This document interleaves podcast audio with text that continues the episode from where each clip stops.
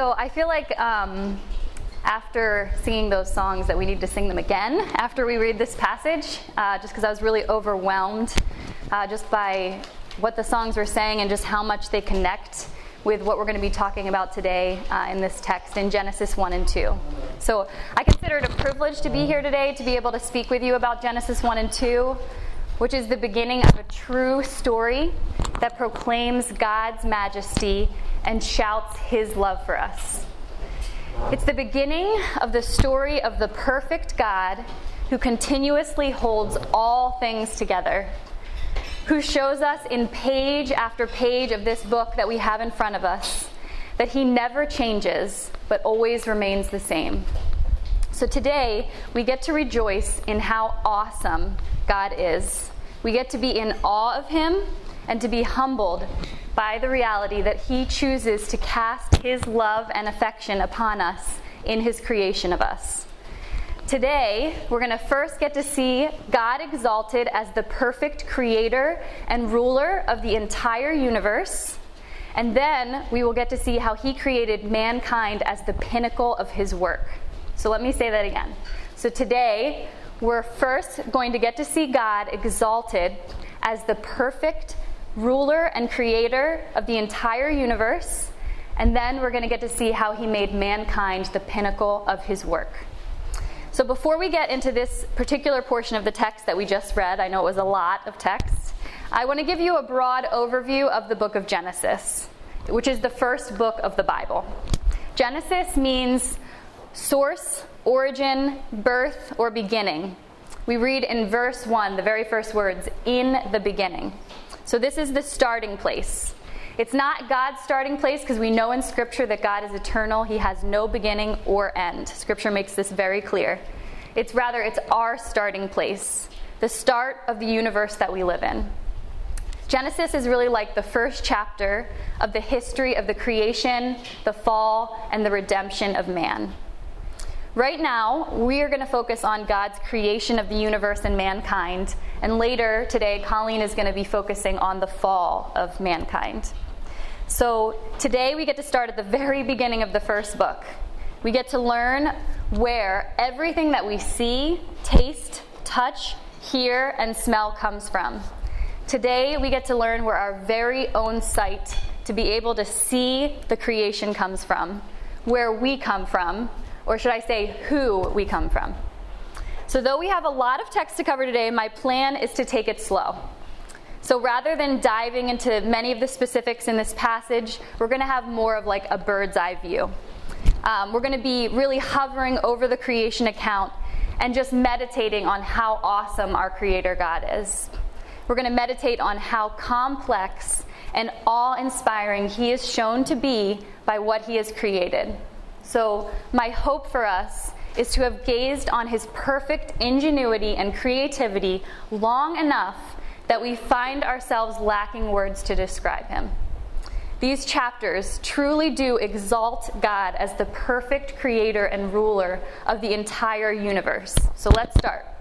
God's exaltation begins in the very first verse, even before the first verse is over, to be in fact. We read, In the beginning, God so, God is the subject of this text.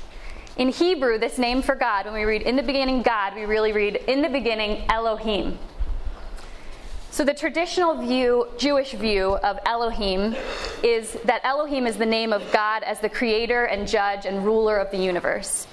So, Elohim actually appears 35 times in this first account of creation. And the first account of creation is from Genesis 1 1 to 2 3. It goes into chapter 2, and then we go into the second account of creation in verse 4. So, 35 times we hear Elohim used in this text. If we were to count up all the total references to God in this text, we would hear him referenced to 50 times, whether through I or he.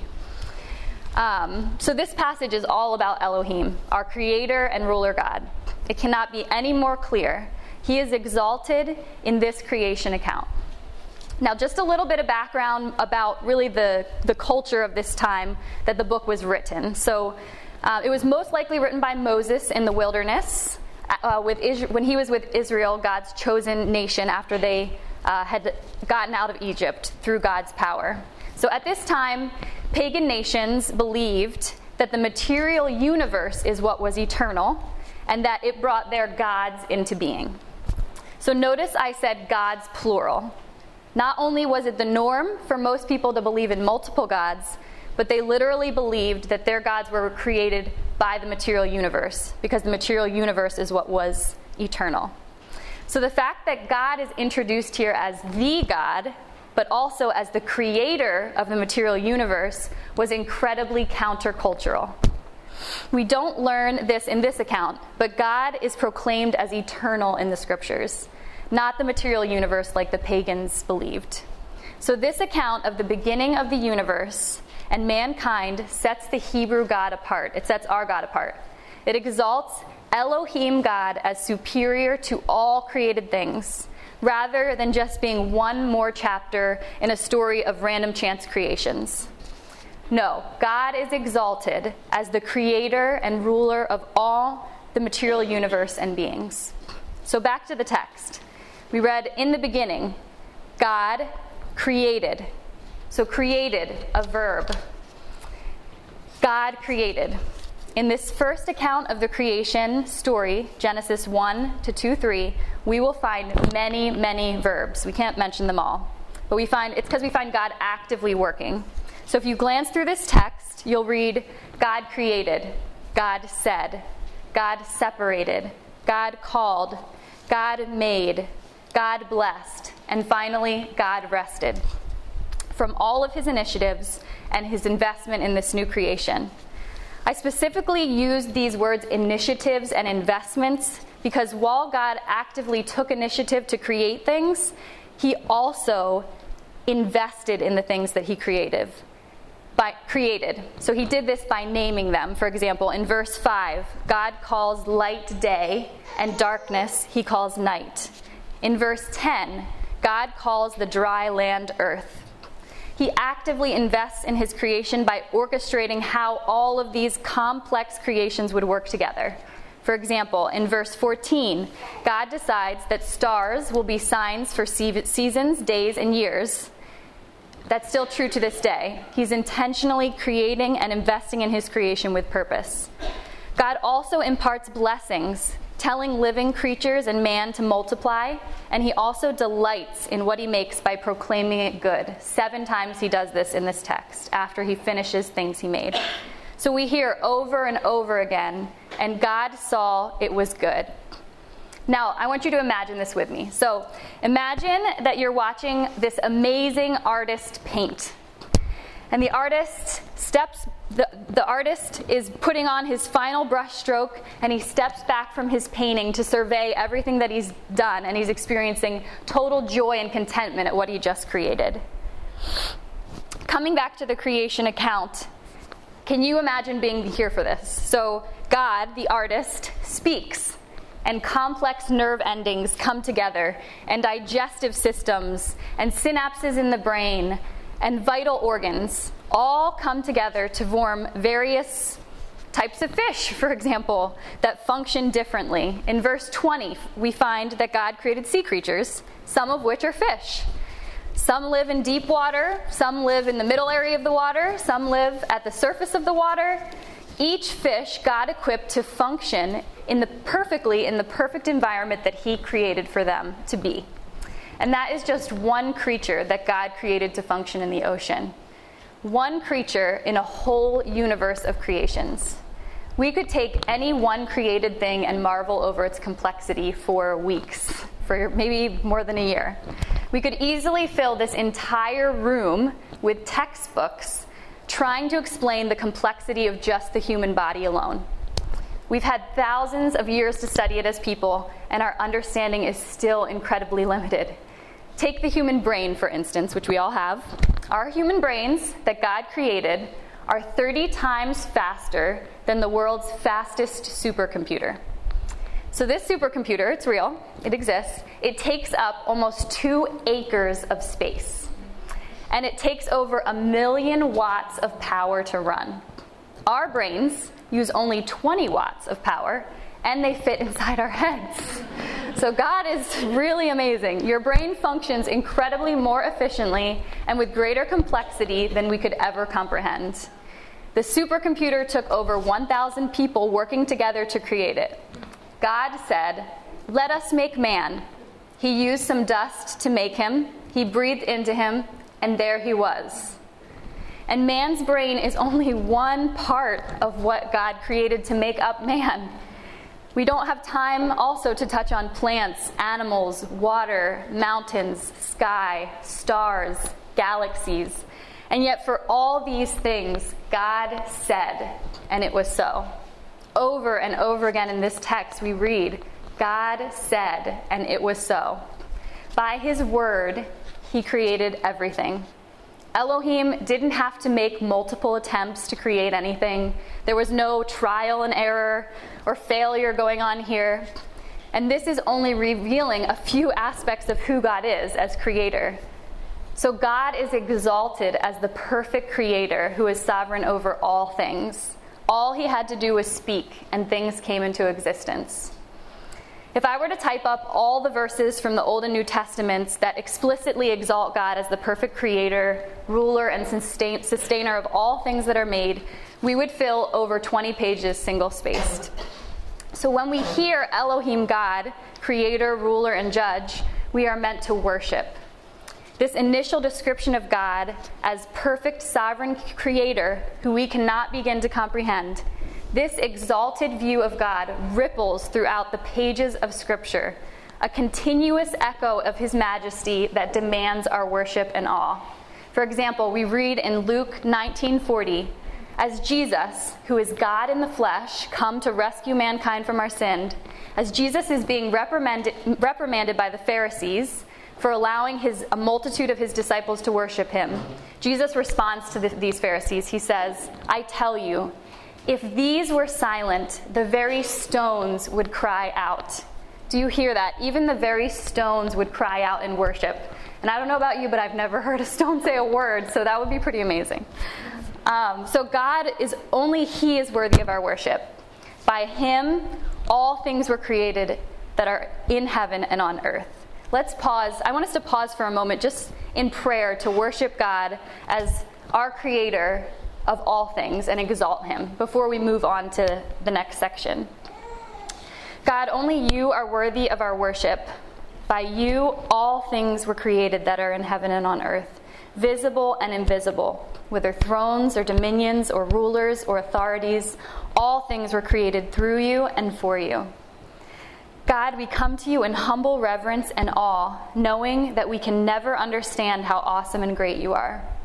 The very words we use to praise you, you created. God, as we examine this next portion of your scripture, this humbling idea that we were the pinnacle of your creation, Lord, keep us humble. Keep us worshiping you, thanking you, praising you. Keep us centered on you as Elohim God, creator, ruler, and sustainer of ourselves and all that we see and experience. Keep us worshiping you, Lord. Amen. So, we've seen that God is exalted as the perfect creator and ruler of the universe. And now, as we examine man as the pinnacle of God's creation, we're going to do so from a place of bowed knee and hands raised in worship. You see, this is how it was meant to be. We were meant to be the pinnacle of God's creation from a place of reverence and awe and worship, with bowed knee to our Creator and ruler. So we're still in Genesis 1, and we'll now also start getting into Genesis 2. And just remember, sin has not entered the picture yet. So in chapter 1, verse 26, there's an important shift, so I want us to read it together. Then God said, Let us make man in our image, after our likeness, and let them have dominion over the fish of the sea, and over the birds of the heavens, and over the livestock, and over all the earth, and over every creeping thing that creeps on the earth. So God created man in his own image. In the image of God, he created him. Male and female, he created them. And God blessed them, and God said to them, Be fruitful and multiply, and fill the earth and subdue it, and have dominion over the fish of the sea, and over the birds of the heavens, and over every living thing that moves on the earth. And God said, Behold, I have given you every plant yielding seed that is on the face of the earth and every tree with seed in its fruit. You shall have them for food. And to every beast of the earth, and to every bird of the heavens, and to everything that creeps on the earth, everything that has the breath of life in it, I have given every green plant for food. And it was so. And God saw everything he had made, and behold, it was very good. So, a lot of shifts are happening in this portion of the text. So, we've gone from multiple variations of God saying, Let there be, or let there be waters, let the earth. And now we're shifting into God saying, Let us make.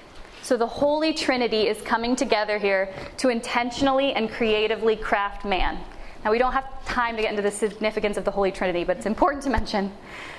So, let us make man in our image, after our likeness, is what is being stated in this text. Man, this is important. Man is the first and only part of creation that God decides to make in his image. In this passage, man is set apart from the rest of creation. Man is shown as the pinnacle of God's work. And we are man. Just a reminder. One of the reasons I chose to use the words man is the pinnacle of God's creation rather than God created man in his image is because for those of us who've been following Jesus for a while, we're kind of used to hearing that we were created in his image. And we can kind of say kind of say it without realizing how big of a deal this is. It is a big deal that God chose to create us in his own image, and it sets us apart the God of the universe, who we just spent time worshiping for how creative, perfect, and incomprehensibly awesome He is, He made us to be like Him. So it gets even better. In this portion of the text, we hear God having a personal, intimate connection with man and woman whom He created. We hear, Behold, I have given you, in verse 29. And again, I have given you in verse 30. So this is the first time the first and second person pronouns are used I and you. When we use the words I and you, we use it with people that we have relationships with in life. I don't say, Tree, I want to have a, a, relationship with you, or I really like you, tree, and I want to plant you in my backyard. No, we say, I think I'm going to plant the tree there. That seems like a good spot. We find in this portion of the text that God's relationship with man is very different from God's relationship with plants, animals, and everything else he created. Man is also the only created being that God gives this command to rule and tend to his creation. God gives man authority over things he created. What a privilege. When I was reading this, I just found myself reflecting on the fact that we were given this huge privilege and gift of tending for creation. We get to take care of plants, trees, animals, anything that breathes. So, seriously, I want, to, I want us to imagine this from two different perspectives. Okay. So, first, I want you to imagine that you're a parent, which many of you are, so that works. And you just built some fancy car from scratch with your bare hands. And it's worth $2 million. It's totally souped up with all the latest gadgets and it has the sweetest paint job that you've ever seen in your life. You did it yourself. Now imagine you're getting the keys and you're giving them to your 16 year old right after you complete the job and letting them take it on its first spin for their first time driving ever. I mean, seriously, that is essentially what God did here. Only what He made is way more valuable and complex than some $2 million fancy car. So that's the first thing I want you to imagine. Because I want you to first understand what a big deal this is that God gifted us to be able to do as rulers. Now I want you to imagine it from the teens' perspective. So we're like the teens. Now remember, there's no sin or shame or fear of messing up or failing that's not entered our vocabulary yet. So that wouldn't be a part of your reaction as you imagine this. So imagine you're 16 you absolutely love cars. You think they're beautiful. You've never driven one, but you just know it's going to be amazing. And your dad just built this amazing $2 million car, and it is legit. It is the most amazing car on the whole planet because your dad is so skilled and creative. Seriously, when people look at this car, their jaws just drop. It's unimaginably awesome and beautiful. And your dad, wow, your dad gives you the keys and he says, I want to give this car to you to drive. I want you to be in charge of the car. I want to give it to you. Now remember, there's no fear of failure, there's no sin, and no shame. What would your response be? Probably speechlessness for sure at first, maybe utter amazement. And I mean, this is amazing. So when we compare this to the text, God gifted us with tending to and ruling over his perfectly beautiful creation that he made. He wants us to live out his image as ruler, and he gifted us his gorgeously awesome creation to do so. Every day, you are surrounded by God's gifts to you.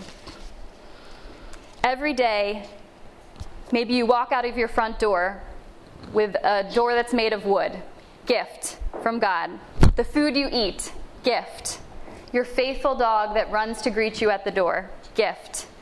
Gift from the creator of the universe, the ruler of the universe. He's given you the ability to rule and relate since you were created in his image. He commands us in this passage here to do so. He commands us to live out his image, and it's a gift. There's no futility when it comes to working yet, because there is no sin yet in this passage. So it is pure joy. Cooking is pure joy, and rejoicing in the gift of fruit and plants that God gave us to eat. It's we get to all the time instead of we have to. So, back to the car analogy, it's like at the age of 16, we get to drive the $2 million car created by our perfectly awesome dad. We get to. And we find that even after this, God said everything was very good, even after He tasked us to rule His creation. I think that's pretty crazy. So, obviously, we're not going to get into Genesis chapter 2 in detail, but Genesis chapter 2 is very much an expansion of this portion of the text that we just discussed Genesis 1 26 to 30. In Genesis 2, we get to see more of the implications of what it means that God created man in his image and asked him to rule over creation and fill the earth. We get to hear the details about what happened on day six, the day man and women were created. The fact that there is a Genesis 2, which is about day six and the creation of man, also points to the fact that man is the pinnacle of God's creation. There's not a whole chapter devoted to the day of the creation of fish or animals or how God separated land from waters. We hear in chapter 2 again, but even more clearly, that God has an intimate relationship with us. Chapter 2 introduces a new name of God, the name Yahweh God. Let me say that again. It's Yahweh God. Anytime you read Lord God in this text, you're reading Yahweh Elohim. So when you read Lord, you're reading Yahweh. So you're probably wondering yourself, what's so important about Yahweh, and how does this mean God is in intimate relationship with us? I really can't wait to tell you because this is really huge. So, Yahweh is the personal and intimate name that God gave to Israel when He made a covenant with them to be their God as He delivered them from Egypt. As I said earlier, the book of Genesis was probably written by Moses while in the wilderness for 40 years after God had delivered the Israelites from slavery from Egypt. We don't have time to go into it, but it was a miraculous and divine deliverance. So, Yahweh is the name that proclaims God's steadfast faithfulness to his people, the personal God who cares about his people faithfully. Yahweh is the name used most frequently of God in the Old Testament. It appears 6,823 times. From day one in the creation account, we have had a faithful, caring, relating, personal God. His steadfast love for mankind was present here in the creation account. This is another thing that sets man apart as the pinnacle of God's creation, this personal relationship. God made man in his image and is committed to man. He chooses to love man. Even here, we read that the covenant keeping God who is faithful to his people is present. So, here in our text, we hear our faithful, loving, covenant keeping God give man a specific place to live. That's in verse 15. In verses 16 to 17, we hear him tell man what he can and cannot eat. This is for man's good, and it also shows that God is the ultimate ruler, not man. And then for the first time, we hear God say that something wasn't good. That's in verse 18.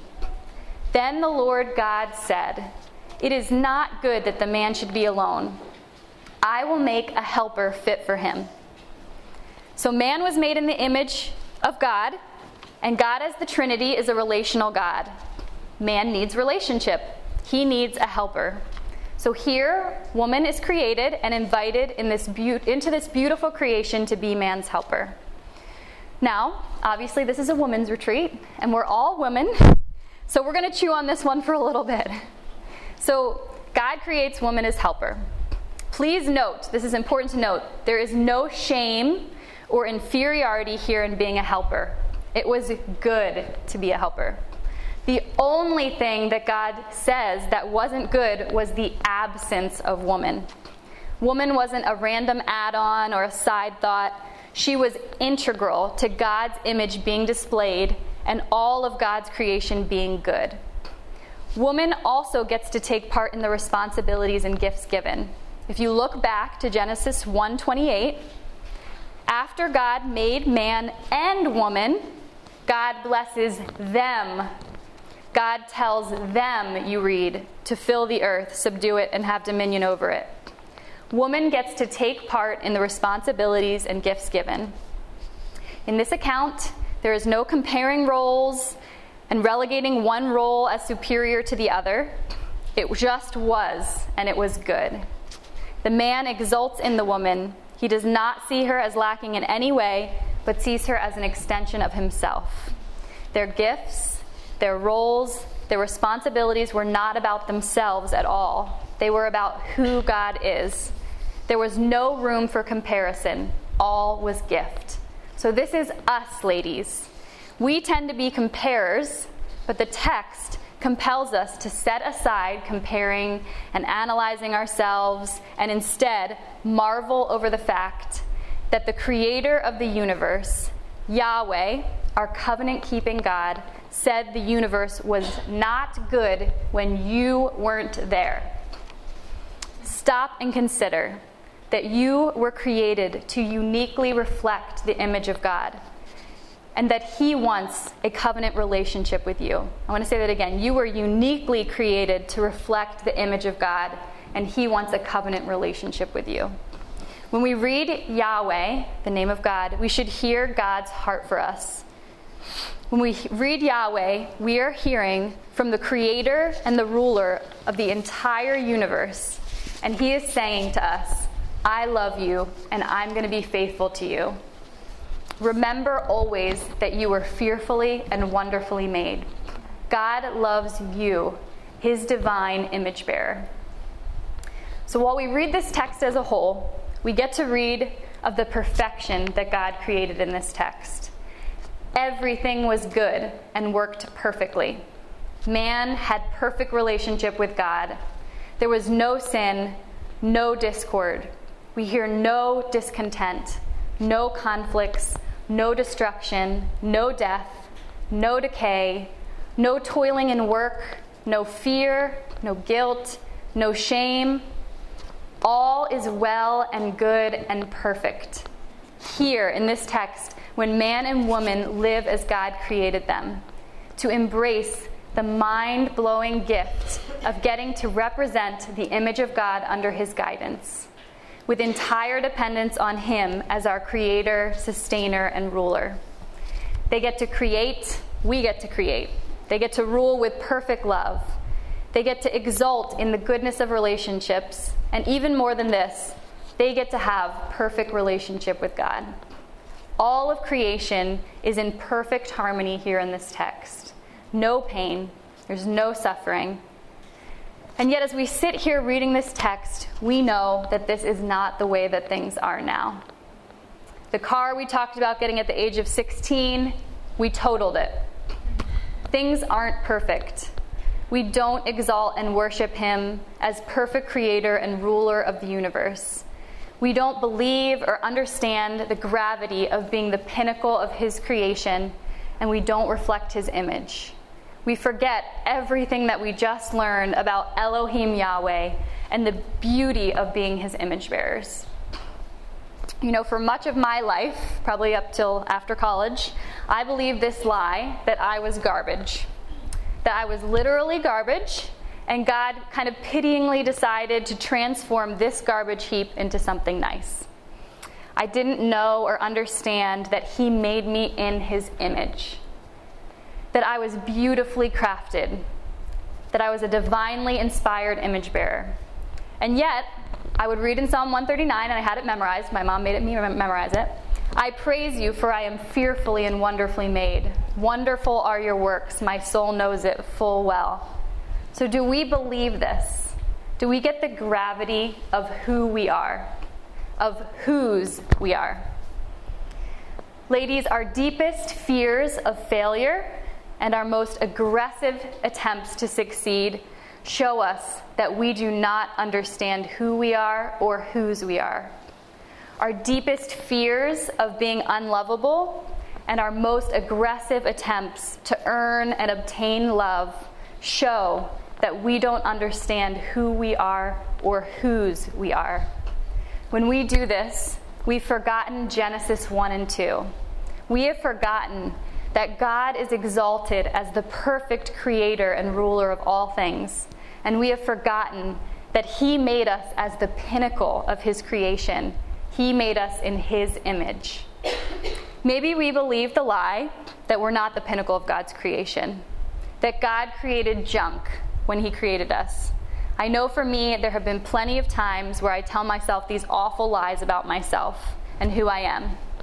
Maybe you look in the mirror and the thought ugly crosses your mind.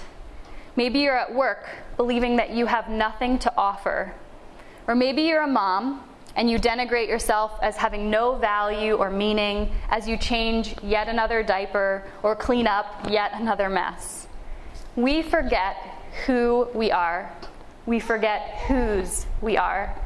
We forget that we are loved by the creator of the universe and that he created us to live out his image we have forgotten Yahweh. Maybe we believe the lie that being the pinnacle of God's creation wasn't enough, that we need more. And instead of exalting God, we want to exalt ourselves. There are definitely plenty of times that I've done this as well, and it's almost harder to admit this one. There are times when we want God's glory for ourselves. Maybe we serve others really so that they love us rather than serving others because we've been loved by the Yahweh God of love and want to live out an expression of his love, to proclaim who he is. Instead of pointing all the glory back to God, whose image we reflect, we find ourselves working really hard to be the best, to have the seat of honor, to be glorified we miss out on exalting God as the perfect creator and ruler of the entire universe who deserves all of our worship. Christ came for this very reason because we forgot and rejected who God is, and we forgot and rejected who we were created to be. He came because He is Yahweh God, because He was faithful to mankind from the very beginning he was determined to win us back to himself. You are who God came to redeem. Christ, who was God in the flesh, came to die on the cross for you and for me, so that there would be a restoration of everything that was lost that we read about in this text. When we decide that we think our plans for ourselves and for creation are better than God's plans, we exalt ourselves to a position that isn't ours. We try to take on a job that is way too big for us, and we ruin creation. We ruin ourselves. We ruin this perfect harmony that we find here in this text, just like the first woman and man did in Genesis chapter 3. But Yahweh God, and we hear throughout the pages of Scripture, but God, our faithful God, who has steadfast love for us, he had a plan to restore what was lost and to bring us back to Himself. He had a plan to rescue and save us that we might experience perfect relationship with Him again, that we might live out what it means to be the pinnacle of His creation, to display his image, and to shout who he is by how we live our lives. And the rest of this book, the Bible that you hold in your hands, tells this story the story of God's steadfast, unfailing love, which is shown clearly by his death for our sins on the cross, so that perfect harmony and perfect relationship with him could be restored. That who he is will one day be proclaimed perfectly by all creation. That our lives, our very lives, will shout his name. The good news is that because of Christ, we are invited and able to become more and more like the image bearers that He created us to be. We are invited to return to the perfect relationship we had with God again, to experience His perfect and steadfast love, and exalt Him as perfect creator and ruler of all things. He is our Yahweh, our God who loves us with a steadfast, everlasting love. Let's pray. God, we praise you for how amazing you are, for your creative ingenuity that reveals to us a fraction of your beautiful complexity and leaves us in a state of wonder. Lord, you are our creator and ruler. You understand us better than we can understand ourselves. You know every fiber of our being. And yes, you know even our ever changing fickle hearts. Lord, thank you for gifting us with the honor of being image bearers. Thank you for rescuing us from ourselves so that we could return to your steadfast love and proclaim your name as image bearers once again. Amen. Please stand.